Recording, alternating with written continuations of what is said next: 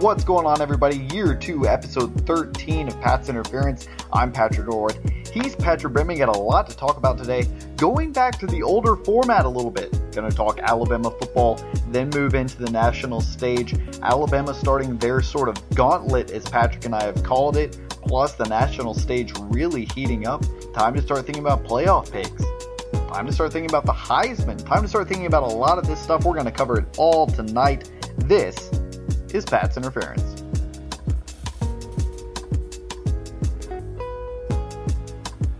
Well, hey there, football fans. You're listening to another Pat's Interference. We've got a wonderful episode planned for you, a two-parter this week because we're busy this week. So we're going to do, you know how we've been cutting up the podcast, Alabama National. We're going to squeeze them together like old times, reminisce. I'm Patrick Brickman. He's Patrick Norwood. How you doing, buddy? I'm doing great, man. I'm doing great. It's been a busy week for both of us. It's been really, really busy. I was a little worried we wouldn't be able to podcast. A lot of the times, this is the highlight of my week. Here. Yeah, that's good. But I do want to, because I feel like I know people probably think we're flawless when they listen to this podcast. Naturally. So I do want to bring out a heroic flaw, which is the invention of the time zone. Because I told you I wanted to do this at 10:30, and so I was like, yeah, let's do it at 10:30. Yeah, you are on Central Time though. It's 2:30 right now. It is. You were on the nose 10:30, and if anything, I'm an hour late. Because I'm horrible at planning things. But this is Pat's Interference. Thank you so much, everybody, for listening. Like he said, we're going to do this all one big, happy episode. Brick, let's get right into it, man. Bama beats Kentucky 34-6. No real surprises there. I did not see that coming. Boy, color me shocked. Those boys didn't know it had them. No, it was a good game. I think you and I talked last week about what Alabama needed to do. Kind of got off to a slow start, but really settled into a groove. As usual, as is tradition. As is tradition. But, you know, really settled into a good groove. 34-6. And there goes Alabama sprinkling Captain Crunch on the ground, as is tradition. A beautiful day for Alabama and therefore the world. You said the world needs to know that Kentucky led 3-0. Led 3-0 for a while. The world does need to know that because we have we got the presidential election. There's clowns terrorizing everybody. I mean, the world needs to know that at least at one point Kentucky led this football game 3-0. There was about 5 minutes. It was long enough for me to notice in between halves at work that something had gone a tad awry. But it all settled in. Joshua Jacobs really playing well, proving his role as I've started calling him Mark Ingram reincarnate. 16 carries, 100 yards, and one TD. I'm on board with that now. He really, really has. He looks like him. He dresses like him. That's the thing. If you just change the number, you wouldn't even realize it's a different person. It'd be creepy. The towel's the same. The helmet style is the exact same. They both use that. The Revo, I think it's a 2250 model from Riddle. I mean, it's ridiculous. It's the same exact thing. Really, really good performance from Joshua Jacobs.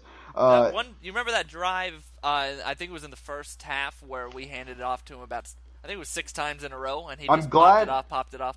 I'm glad you bring that up because it reminded me of the drive against. It was in 2009, Alabama's undefeated season. Do you remember? Carolina.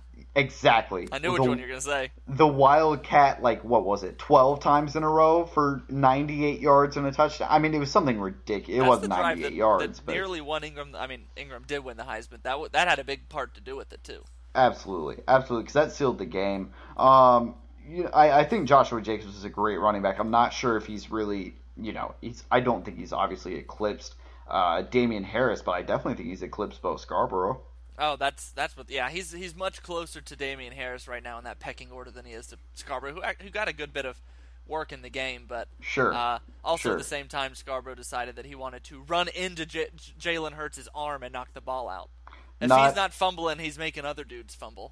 Right. But I had similar critiques of Eddie Lacy when he was there. For my entire freshman year, we used to call Eddie Lacy fumbles. So. Oh. There's that. But that's an adorable name.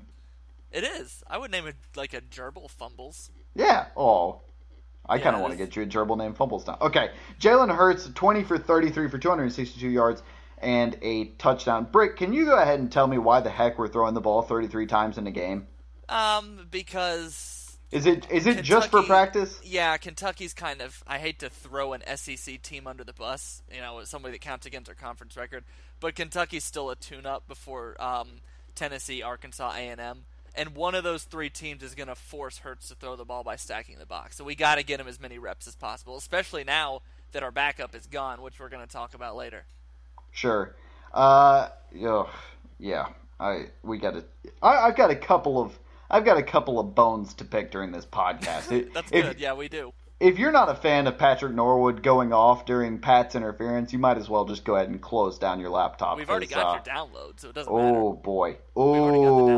Oh, buddy. Right, back to the happiness, back to the good feelings. Sure. A lot of chemistry in this game starting to develop, I think, with Calvin Ridley and Jalen Hurts. As that second half went on, he kept looking for him. Ridley, 11 receptions for 174 yards and 2 touchdowns. Patrick, how is it possible that Calvin Ridley is having an under-the-radar season after the season he had last year? Is this not back-to-back-to-back weeks of over 100 yards receiving for Calvin Ridley? Is it really? I think it is. I think maybe Kent State he was a little bit shy. He may have been like 20 yards shy. Maybe because the nation was lifting him up as a true sophomore as the next Amari Cooper, which he still might turn into, but then again he's a true sophomore. And maybe people were expecting the insane 200-yard receiving games that Cooper kept coming out of the gate with, but not his sophomore season. You remember Cooper's sophomore season. Yeah, Cooper hurt his hamstring, and he kind of had a sophomore slump. Alabama's defense continuing to impress. Tim Williams coming in for the second half. Sounds like everything's kind of getting swept under the rug, for lack of a better term. Blown over. And that's what happens during the regular season, honestly. Sure. And it's not just Alabama. I'm so sick of people saying, oh, well, that's just Coach Saban. Yeah. Les Miles what was his name? Number 9, Jeffries. First name. Please help me.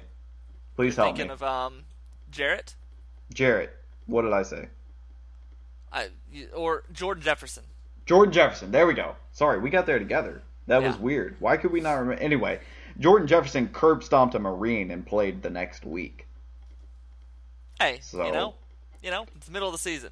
People aren't talking about it as much. Standout performances from the Alabama game this past week. I'm going to Sean Hand, baby. I like it. He hadn't started. People want to call him a bust for whatever reason. He's coming up in the depth chart now, and when they had him in, I think he was in the backfield every time. I don't get that. Can you explain that to me? Like, why is it that any time an Alabama player, how many 5 stars do we? Isn't the 80% of the team 5 stars at this point? How is it still the fact like, oh well, he's underwhelming. Well, he's not that good. He would start on your team. Why are you complaining about him? You know? He would, and he'll start at some point, and he's still young, and he was awesome in this game. I'm telling you, I enjoyed watching number 9 run around in that Kentucky backfield. Yeah, I was too. For me, Rashad Evans, 5 tackles, 1 sack, and 1 QB hurry, and then my other guy is Jerron Jacobs, who we've already Was it Evans that had the strip, too, that Harrison scored on? I believe so. Yeah, that was awesome. I believe him. I believe that was him. It's hard to not spend too. We want to like. There's just not much to say about the defense other than they've been awesome this season, and I'd love to spend more time on them. But that's the story. Look at who they've played, though. Well, yeah, we'll see. I will be critical of Alabama as much as any other team because that's always my big argument with you when you bring up other teams is who have they played. Alabama's starting to fall into that right now. Ole Miss is a great team. Who else have they played? It's just something to bring up. Yeah, absolutely. But I think that starts changing next week, and that's a good transition. Arkansas begins what you and I have called or have coined the term the gauntlet. The gauntlet begins next week. Always a tough game playing Arkansas. Really, usually every year, this is about the time where we really start to see what type of team Alabama is. Saw it a little bit last season, saw it the season before that. I think we're going to see it again this season. Patrick, what's a key for Alabama to win this game?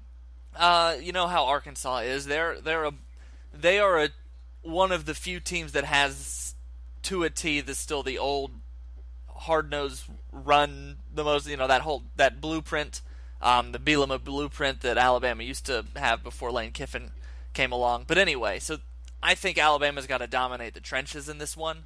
The defensive line has got to really get after Arkansas's offensive line, and then vice versa. Our offensive line is going to have to play. I'm not saying they have to play lights out to win, but I want to see improvements that we've seen since Ole Miss. The same improvements each week. I want to see that continue and not take a step back. I agree. I think for Alabama, it's got you've got to control the ground game, and that's not just on the offensive side of the ball. And it's kind of what you're saying about control the trenches. It's similar, but Arkansas has a very balanced offense. It's very pass, run, pass. I mean, it's a predictable pattern, but you've just got to stand back and stop it.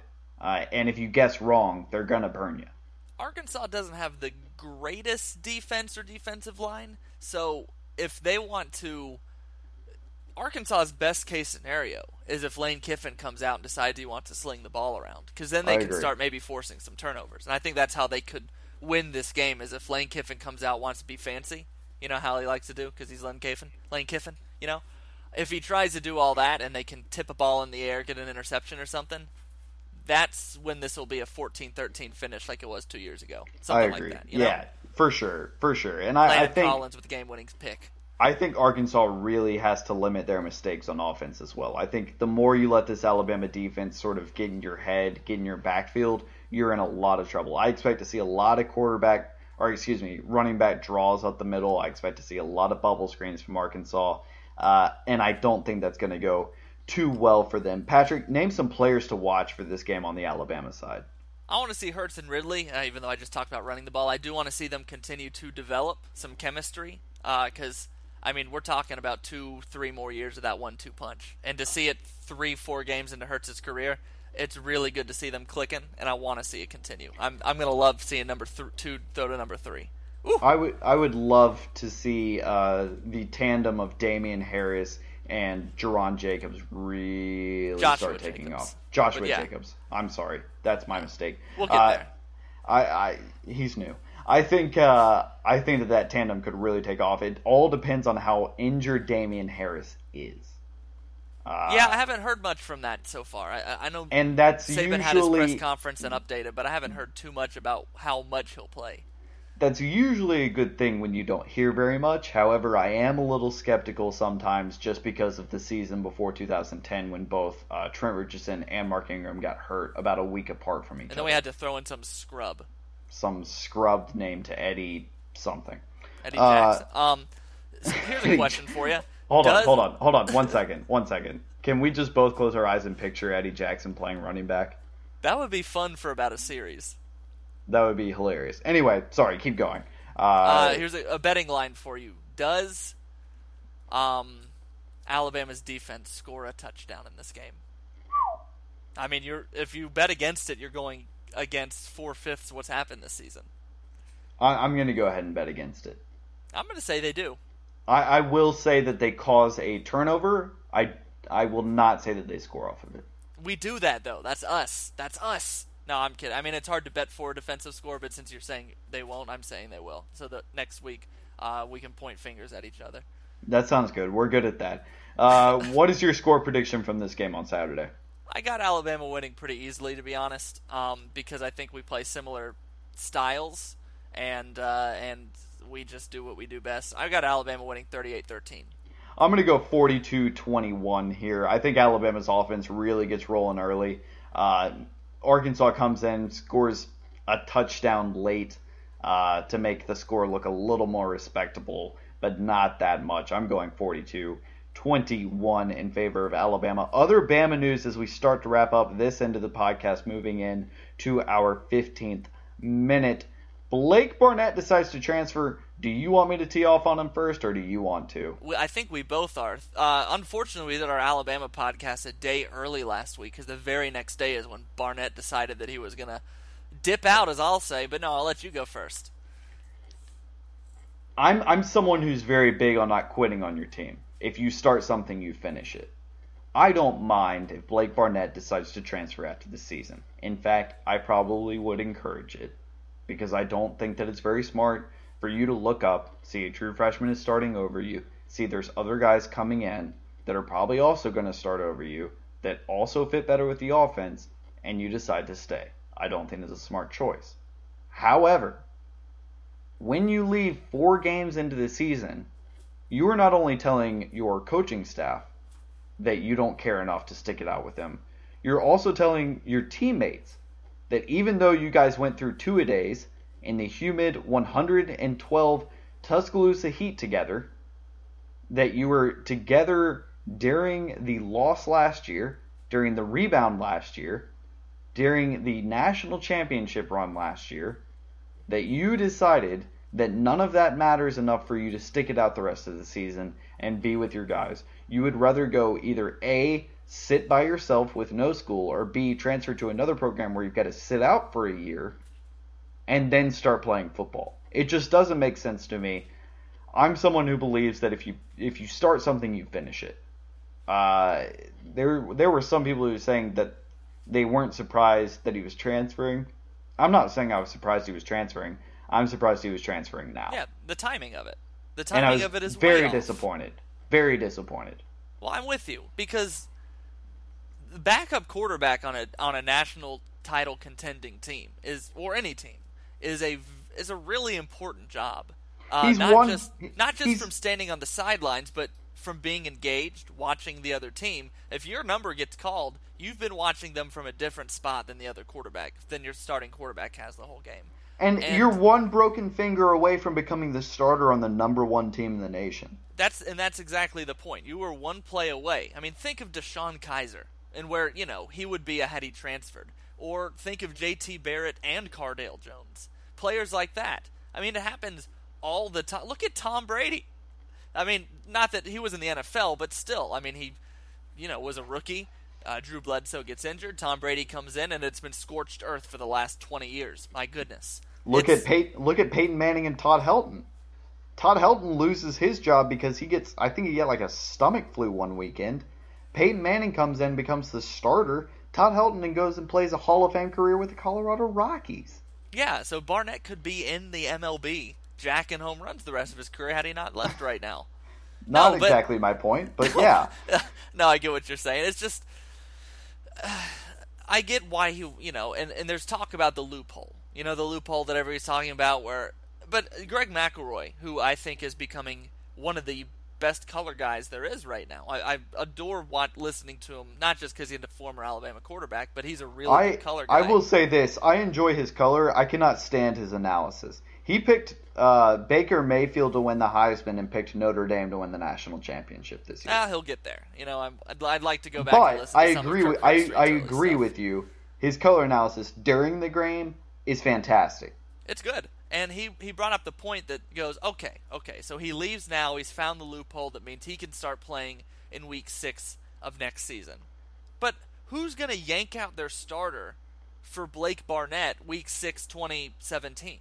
Who's going to yank out their starters 5 games into the season?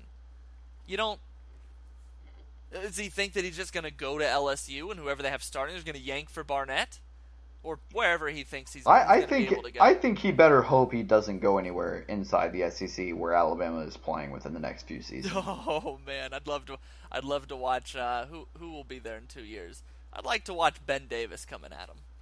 Matt Wilson. Yep. Sean Dion Hamilton. That'll be fun. Because he did, and I'm with you. I was really, really mad when I saw that he had left because I thought it was sour grapes. I saw the loophole. I got a little bit less angry, but I'm rubbed the wrong way. It reeks of entitlement to me that he would just, he didn't get his way and he's gone.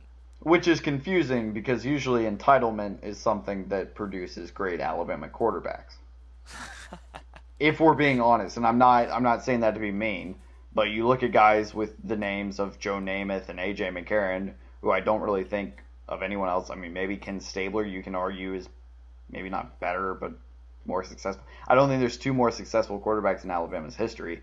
Both of those guys were incredibly entitled. Hey, well, Barnett, he's his stereotype from a lot of fans was that he was the cocky California kid thinking he was going to come in and run the Alabama, because he was the greatest Alabama recruit we gotten since 2000.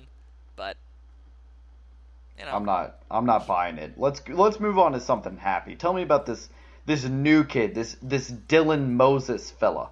This was, I know you don't keep up with recruiting as much as I do, but it's here's how big this kid is. I knew the name. Well, that's good. If you know the name, and I don't really look at recruits. I know about the top 10 recruits in the country, and that's about it. Well, Dylan Moses is the number 1 inside linebacker. A couple weeks ago, he's the number 247 player in the country. They've changed the ranking, so he's number 4, which doesn't look as sexy. But no, I'm kidding. We've been recruiting him since 8th grade. So was LSU. He's been a prodigy since 8th grade. I mean, people thought he was going to be the number 1 recruit in 8th grade. He's now just the number 4. He's from Baton Rouge. At one point, he was committed to LSU until I think last summer he decommitted. Anyway, he's expected to enroll early, and all of a sudden, after he visited this weekend, he shuts down his recruitment. He puts up an Instagram post saying, "I'm going to Alabama. I'm shutting down my recruitment, canceling the rest of my visits. I want to get this process done. I want to focus on the next level." So we are getting yet another amazing linebacker. He could honestly play running back too. He's at IMG and he plays running back at IMG too. But most people project him as an inside linebacker. It's just big because we've got Najee Harris, and to get another guy of this caliber, this Najee Harris caliber, really, it's just when you get guys like this that want to enroll early, it gets the ball rolling through especially mid-season, through the rest of the season. Guys want to team up with Dylan Moses. Other linebackers are going to want to jump on board. Corners are going to want to jump on board. People are already wanting to jump on board, waiting for Najee Harris to say that he's going to Alabama, and he's not backing off. I'm skeptical because he's a kid. So opinions can change, but if he sticks with it, I will be very, very happy and very impressed. The Les Miles firing had a lot to do with it. I mean, that's the coach who had the relationship, and now his relationships are with the Alabama coaches and Nick Saban. Okay, we are 22 and a half minutes into this episode. It's not bad. We are already done with the Alabama section of this episode. Well, we played Kentucky. We had to kind of fly through it. Let's move on to the national side. Are you good? Yeah, I'm good. Roll Tide. Roll Tide. Let's move on to the national stuff. Last week's games, let's get right into it. Oklahoma State beats Texas 49-31. Patrick, spend 10 seconds on this. Oh, we jumped the gun on Longhorn Nation. We both wanted to say they were back, but they're not. Okay, I'm going to spend a minute on Florida versus Vanderbilt. Florida coming in hot with a 13-9 win. I listened to a podcast last week, the full cast shutdown on SB Nation, and 2 of the 3 hosts of that podcast are Florida graduates, and they all admitted that it would be the most Florida thing ever to barely squeak by Vanderbilt, to move on, have Georgia and Tennessee both completely lose control, have Florida gain control back in the SEC East. However, they lose to, get this, Will Muschamp in Columbia. And that's not even the best part. They also said that it would be the most Florida thing to ever have happened if the final score was 10-9. And for some reason, that is just the greatest part of it, because you could totally see that happen. Florida kicks a 52, 48, and 36-yard field goal, loses 10-9 after a field goal was kicked in the first quarter and a touchdown was scored with 2 minutes left in the fourth quarter by South Carolina and Will Muschamp. And I thought that was the funniest thing in the world. So it was even more hilarious when Florida barely squeaked by Vanderbilt 13-9. And you and I had a good laugh over that one. Move on to Tennessee and Georgia. Let's spend a couple minutes on this. Tennessee on paper throttled Georgia in this game. On paper, they throttled them. Sure, but games are not won on paper. Games aren't won on paper. Games are apparently won in last-second heroics every single week for Tennessee. They're the new Auburn. If you haven't heard, if you've been living under a rock and you didn't see how this game ends, Georgia scores with 11 seconds left on a Hail Mary, essentially a Hail Mary, and then Tennessee gets the ball at some reason, the 45-yard line, because Georgia, just took off their helmets. Gives them the ball on the 45-yard line. All Josh Dobbs has to do is throw at half his normal distance, and boom. And Tennessee wins. and Butch Jones cries. And every Tennessee fan I've ever seen has shared Celine Dion. Here for Tennessee, Butch Jones crying toad on the field. Every year Tennessee starts doing well, and I'm like, man, why do I hate Tennessee so much? And then they win, and their fans are ruthless. You think they're back now. Ruthless to the opposing team, and it's like, good God, how do you hate everyone? They hate everyone, and I just don't get it. Maybe they hate everyone because they know they're worse than everyone else. Let's move on. Please, God, let's move on from Tennessee. I will say this about Tennessee. I think this is a little bit of actual analysis and not making fun of them. I think Tennessee is exactly as good this year as they were last year. The difference is they have a winning gene. They're winning the close games this year, which goes a long way, I suppose. We'll see. Well, they got a tough game that we'll talk about in a minute. UNC Florida State, 37-35. UNC kicks a last-second field goal. You were there. 54-yarder. I was there, baby. Oh, it was amazing. You know, and I'm a halfway FSU fan, right? But halfway, yeah. Oh, it was cool watching DeAndre Francois score what I thought was going to be the game winner, and then it was even cooler watching that kicker. I forget his name, but coming down the field. I'll tell you the story. So I get the field goal. I'm this standing right at the upright. This is such a great story. I'm standing right. If you go and you look at the footage, you'll see me as the field goal goes in. I'm wearing a blue shirt. I'm standing under the camera. Field goal comes in. I get that on camera. Clock hits zero, which if you know, that's when all the media just bombard the field. You're free to go when the clock hits zero. So I go. I'm in the end zone. I notice the kicker coming down, doing the doing the big balls tomahawk chop, 45-yard sprint down the field. So I'm getting that on camera, and I'm locked in on him. And then I move the camera from my face, and all of a sudden about 90 players, just a sea of white and Carolina blue, are coming right at me. I mean, like, bumping into me with the camera. I'm dodging people, and then I get them lifting the kicker off the field. And it was awesome. It was awesome. That's fantastic. I don't like watching FSU lose, but that was pretty fun. That's fantastic. I was glad you got to go to that, and I think the rest of the night was for that kicker. I bet it was one big party, and I doubt he remembers very much of it, Brick. But you know what? I'm excited for you. I think it's great for your station and for yourself that you're getting to go to those games and broadcast that thing, because I think that's awesome. And I know your viewers really appreciate that, and I know I sure as heck do. Let's move on to Wisconsin and Michigan. Michigan, really one of the more boring games this weekend. Michigan pulling it out. I'm going to be honest. This is the only game that we've talked about that I didn't watch a single second of. Michigan, well, one of the SIDs at work, shout out Joe Arancio, is a huge Michigan fan. Worked there for a little bit. So we had the game on in the media suite. One of the best picks I've ever seen was during that game. I got to see it live. That was great. I got to see that and the Tennessee Hail Mary live. The INT was fantastic. If you haven't seen it, go on YouTube. Great pick. Absolutely great pick. One-handed, diving backwards. Incredibly athletic. One off-season episode this year that I want to do is how athletes have changed, just the dynamic force at which they've changed and how great they are at playing football and playing all sports, honestly. And I think that's one play where you can go back 20 years and that play doesn't get made. Not by Deion Sanders, not by anybody. I just don't think it gets made. So that was a great pick. Michigan's really starting to flex their muscles now in the Big Ten. You look at the rest of their schedule, there's really not a lot left except that, there's that big one, Michigan, Ohio State. We're going to have to wait and see how that one is. Boy. Feel kind of bad for Wisconsin. Not really a lot of hope for climbing back into this now. They've had a great season up to this point. I really hope that this doesn't force them to throw in the towel and really hope that they can keep going. Go ahead with this Michigan-Ohio State game just before I forget. I'm just going to throw it out there. That will be the most watched game of the season until the national championship in the playoff. It depends. It depends on whether or not Purdue plays the darling upset role that I'm praying for this year. But, you got to think about Middle Tennessee State, too. They got a couple big games coming up. True. Blue Raiders. Is that your sweetheart this year?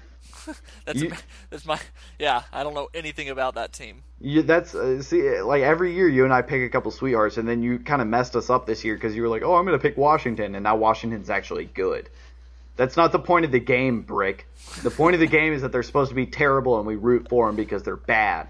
That's why I picked Purdue. That and their mascot is absolutely terrifying. I'm afraid he's going to come murder me in my sleep. I know it's farther down the list, but since they're there, let's transition into that Washington game.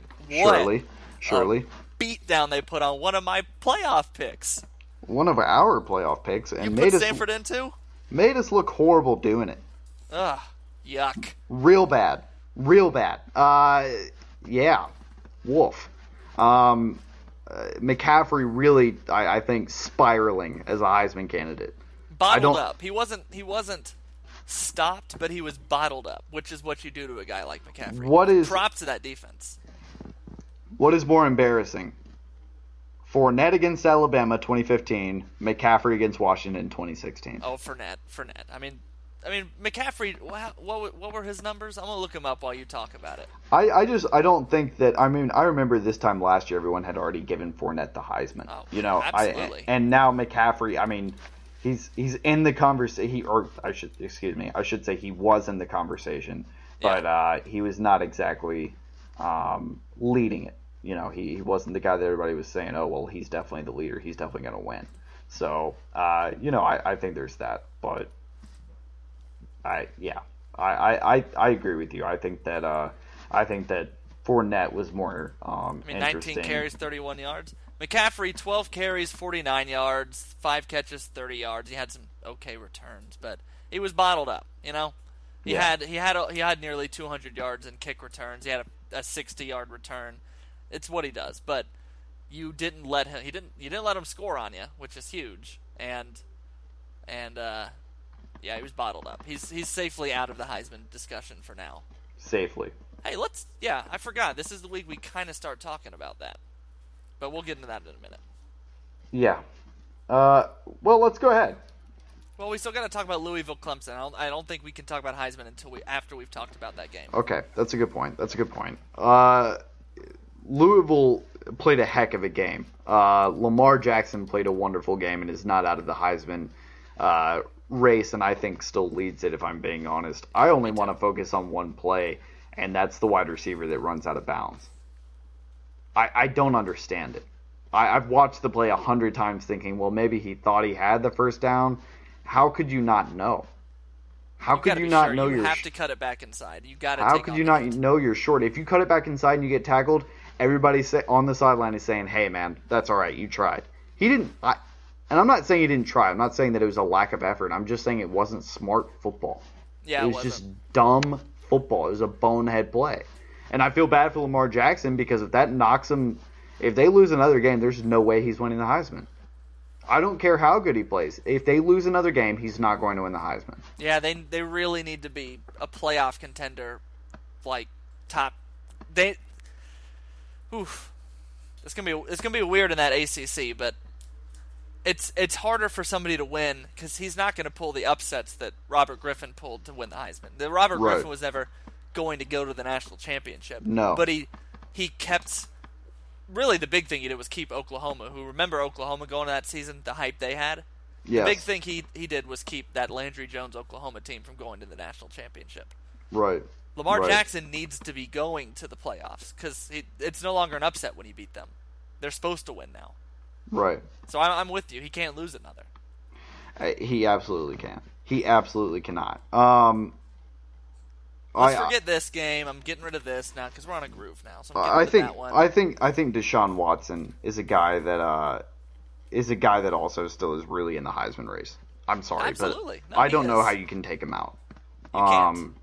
Because they still might be a play. I think a playoff team's going to have the Heisman. You know. Somebody in the playoff is going to win this Heisman. That's the way that college football is, and in my opinion, college football should be. You know, you give the Heisman to the guys that are leading their teams to the playoffs. Period. Now, Lamar Jackson might be an outlier, and that'd be cool-ish. Maybe. But that was a great game. If that game had gone 2 more minutes, Louisville might have still won. You know what I mean? That's how good that game was. That's how evenly matched those two teams were. I'd be interested to see what would happen if they played on a neutral field. Yeah, I would too. All right, anything else you want to mention from last week before we move on? I think it's hilarious that the week after LSU fires Ole Miss, the very next week they score. They have a school record of offense against an SEC opponent. A school record. That includes the 2011 team. A school, and I'm not saying LSU's some threat. I mean, yeah, they're a threat. They're still a good team. Don't get me wrong, but right. I'm not saying their offense is amazing. I just find it hilarious that they get a record the week after Les Miles leaves. Also, Michigan State, man, I thought y'all were good. What happened? They lost to Indiana. Yo, that's the Alabama effect. Look at USC, look at LSU last year, look at Michigan State last year. What happened after they all lost those games? Also, Notre Dame. I'm not saying that through my crimson-colored glasses either. I'm saying that through pure statistics and numbers. Look what happened after they lost. Take a peek. I thought Michigan State was good, though, because they beat Notre Dame, and we've learned that Notre Dame's not good. Notre Dame's not good, neither is Texas. We don't need to talk about that anymore. Oh, look, Texas is the next item on the list. Texas at Oklahoma. Red River rivalry, baby. Whatever. Who cares who wins? Tennessee at Texas A&M. Patrick, who you got in this game? Oof. Ugh. I'm struggling, man. I don't know. I've got Trevor Knight running all over that Tennessee defense, who gets very, very frustrated very easily. I'm going Tennessee. Oh. I'm going Tennessee. All right. I'm going with the team of destiny until they face Alabama. I'm going with the team of destiny. All right. There's really, since now that there's not a LSU Florida game, there's not. The quality of the games this weekend has dwindled. I think Miami's going to kill FSU. Like, I barely put that down. I just wanted to put that out there. That FSU's defense, I saw it in person now, is soft. Soft defense. And Miami's offense is not. No, Miami's offense. Mark Richt's got that team playing way better than I thought they would at this point of the year. But they haven't played anyone yet. So we'll see. FSU's... We've learned that they're a slightly above average team. Not just, good. Not playoff just caliber. Right back to Texas A&M. Go ahead. Again, I think the Aggies win this one. I didn't let you choose. I'm going to take them by four. I think Tennessee kicks a field goal with about 5 minutes left. Texas A&M drives down the field and wins. I like it. We'll have to see who's right. We've dabbled into Heisman talk. Now we'll talk a little bit more. We've set our list. We still think Lamar Jackson at this point is number one. You got to throw in Deshaun Watson's in there. You got to throw in J.T. Barrett's at this point. Those are my three. Greg Ward, I could say if his numbers get better, his play improves, and Houston makes a playoff as a G5 team, he'd have a good case. He's just not a good quarterback, Brick. No, but neither was Andre Ware. Not Andre Ware, but he has also. There have been running quarterbacks that have won it on their legs. Right. I'm sorry, but I'm not bought in on Greg Ward. If that scenario comes to fruition, though, he'd have a strong case. I mean, if Houston makes the playoff, he'd be considered. He'd probably be in New York. It all depends on his numbers. And his play needs to get a little bit better. He didn't have a great game against who they played 2 weeks ago. Whatever. Exactly. Hold on. No, that's my point. Because guess what Heisman voters look at? The nationally televised games. They look at November. They look at late October, November. What if Houston's nationally televised game's been up to at this point, though? No, but here's the point. What if Houston goes into Louisville and beats them? What if Greg Ward beats them one-on-one and has better numbers? It could happen, and that's what I'm saying might put him in there. I don't think it will. Don't get me wrong, but it could, and he'd be a leader at that point. I could also become the head coach of Alabama tomorrow. There's a lot of coulds in this world. I don't think that Greg Ward winning the Heisman is one of them. You can't sleep on Houston, baby. You can't sleep on Norwood becoming the head coach at Alabama either. Florida State, Miami, you've touched on it a little bit. I want to as well. I think Miami's going to absolutely steamroll Florida State, and then I think Florida State's got a lot of questions to answer. Maybe I'm wrong on this one. I feel like this is a game where we're going to come back next week and we're both going to be wrong. But I'm just – I don't see a lot stopping that Miami team. Everything FSU's been very impressive. Everything with that team. We've talked about the Heisman, so let's move on. Will you let me tee off on this one first, and then I'll let you take us home? Quickly, who do you if you had to choose, gun to your head right now, who do you think wins the Heisman? Sure.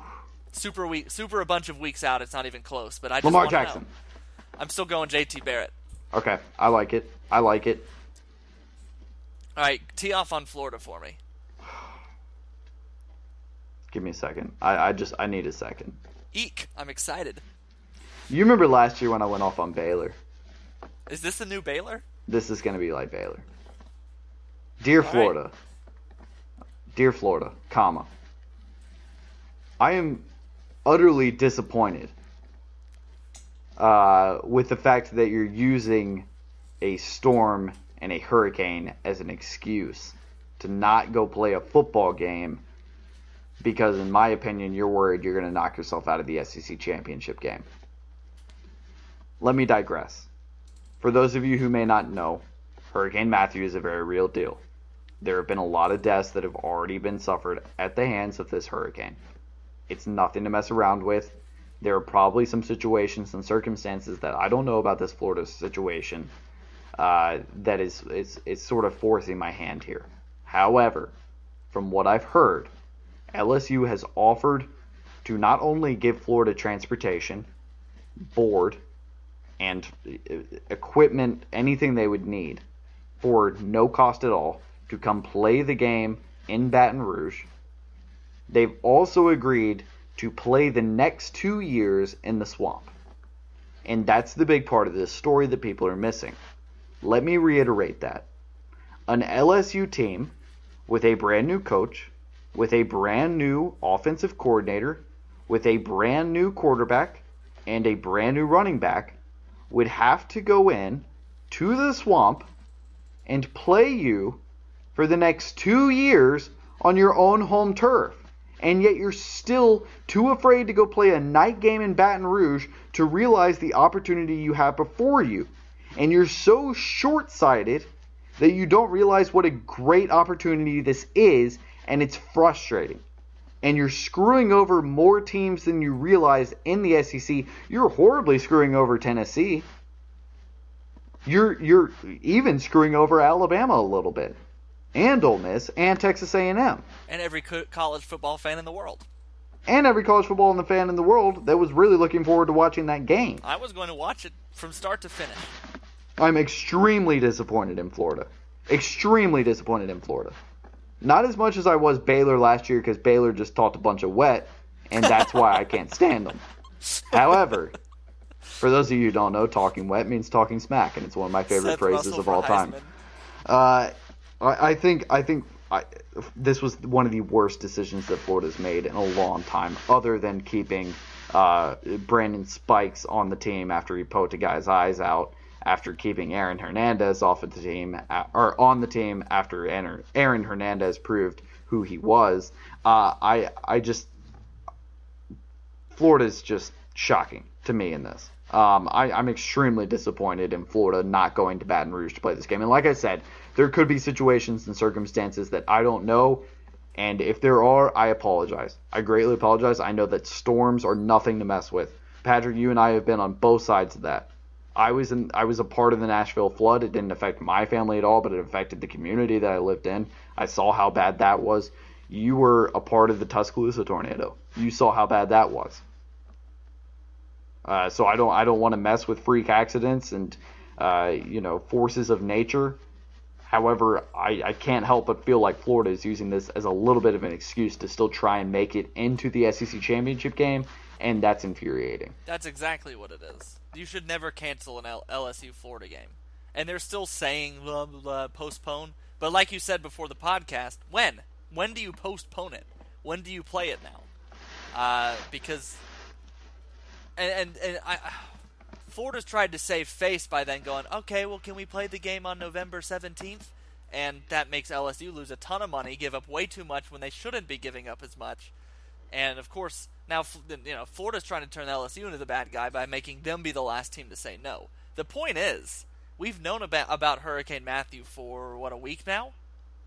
Yeah. Probably coming this way. And the fact that they all sat on their thumbs that long and just didn't do anything, and now we're sitting here Thursday going, uh-oh, There's a lot of egg on Florida's face in this. A lot of egg. There's a lot of there are answers everywhere. Even if you don't want to go play at LSU, there are other neutral side fields you could have played. Hell, Bryant Denny's open this weekend. Not that they would go play. That'd be awesome. But, you know what I mean? Yeah. There are a lot of neutral sites you could have gone to. Mobile's open this weekend. That's a good stadium. I don't know. I don't know of a weekend that Mobile is not open. Legion Field. Oh God. Okay, stop it. No, but I would play at Providence Christian School High School Stadium if that means, if as long as this game gets played. You know what I mean? I do know what you mean. And I think it's frustrating that it's not being played. You cannot cancel the LSU. I cannot stand the fact that there's probably a lot of money involved in this as well. That's what this is all about. Is money. This is all about money. It's not about the fans, not about the schools, not about any of that. You got any other sound offs? You just did kind of a big one, but you can do another one. I'm a little exhausted. Hold on, you go first. I'll think of one. All right. Well, I think that's pretty. I'll go right now. As I'm sitting here, I think it was 2 nights ago. I'm sitting at work, and I got the Roku on, and I flip over to what's on ESPN, and maybe it was Monday, and they had the Clippers-Warriors preseason game. I know, it's just preseason, but I'm sitting here watching it. When I turn it on, it's 22-5, Warriors up. The game ends 120-75, Warriors win. I'm just sitting here watching it, and you can't cover anybody on that court if you're guarding the Warriors. Somebody's wide open, and they have the best shooters. They have 3 of the best shooters in the world. And I've already gone in on how much I hate that Kevin Durant's going there and how that league allows that. And you know me. I love the NBA. I'm passionate about the NBA. My dream job is to work for an NBA franchise because I love shooting basketball that much. It is my favorite sport to shoot, my favorite sport to be involved in. It's exciting, it's fun, and this is the least excited I have ever been for an NBA season. And I've been watching NBA pretty heavily since about 10 years old. And this is, and not because I don't, I don't think the Spurs, I'm a Spurs fan. I don't think anybody can beat the Warriors. It's just, Tim Duncan's not going to be on the team, but that was bound to happen. But it's just, the league is catering toward a Warriors-Cavaliers finish. That's what they want again. It's like, I imagine the NBA is a giant funnel, right? Sure. And sure, you can throw in these storylines. Oh, the Bucks have a thing, and the Magic have a new coach, and the so and so, and then it all funnels down. You try to make the season exciting, but you know what you're going to get at the bottom. You know you're going to get Warriors and Cavaliers. And you've kind of known that the last couple years. You funnel it down. You know the Heat and LeBron and the Big Three are going to be in the finals. I'm ready for the playoffs where, you have a 1 seed Mavs and a 1 seed, whoever would have been from the East back then. But you don't know who's going to win. Four seeds have a chance to win the title. You know what I mean? I miss that. I miss knowing that, okay, there's probably an 80% chance that both of those teams are in the finals, unless something happens, unless somebody gets injured. That's basketball is too good of a sport to ruin on that kind of a finish. So my sound off is kind of happy, but I'm going to keep it low-key happy because I don't want to overhype it. The Nashville Predators have played 2 preseason home games. They've sold out both of them. Oh, hell yeah. EA NHL did a simulated season today, and the Nashville Predators won Lord Stanley's Cup. Well, it's confirmed. That's all I'm going to say. It's confirmed. That's all I'm going to say. And we're going to leave it at that. And that's going to be the end of the episode, because we're not going to get too excited about that, because when it comes to be May, and they tear my heart out, and I call you after a few beers, as is tradition, I need you to talk me off the ledge. And that's all I'm going to say. All right, that sounds good. If the Predators win the Stanley Cup, you may never hear from me again. Because I may die of happiness. This has been Year 2, Episode 13 of Pat's Interference. Lucky 13. Hey, you know what? We need to pat ourselves on the back because we've had a couple of great episodes right in a row. And our numbers have really showed that, have really reflected. I don't know if you've looked at them in a while. We are now officially the most listened to podcast on iTunes, and we want to thank all the listeners for that. We can say whatever we want. We have our own podcast. In fact, Barack Obama called us the other. No, you can. Are we gonna get that soundbite on? Nah, not important enough. You can find our website at patsinterference.com. We're on Facebook at PAT_S interference. We're on iTunes at the same thing, Pat's Interference. We are on SoundCloud, Google Play. I'm pretty sure, Patrick, if you go now back to good old Windows 95, you can find one of those computers and start sending an AOL email. I think you can still get the transcripts from Pat's Interference if you email patsinterference@gmail.com. I'm pretty sure we could get a transcript out. Just if you have the Windows 95 AOL version that you get on the little floppy disk. We're everywhere. It's the point, and we want to say thank you to everybody who listens. This has always been a dream of ours. Patrick and I have always really wanted to do this. We couldn't do it without you. And I know this is definitely one of the highlights of my week, getting to talk to my best friend in the whole world about sports. Whole world. And we couldn't do it without you. So thanks so much for listening. This has been Pat's Interference. So long, everybody, and roll tide.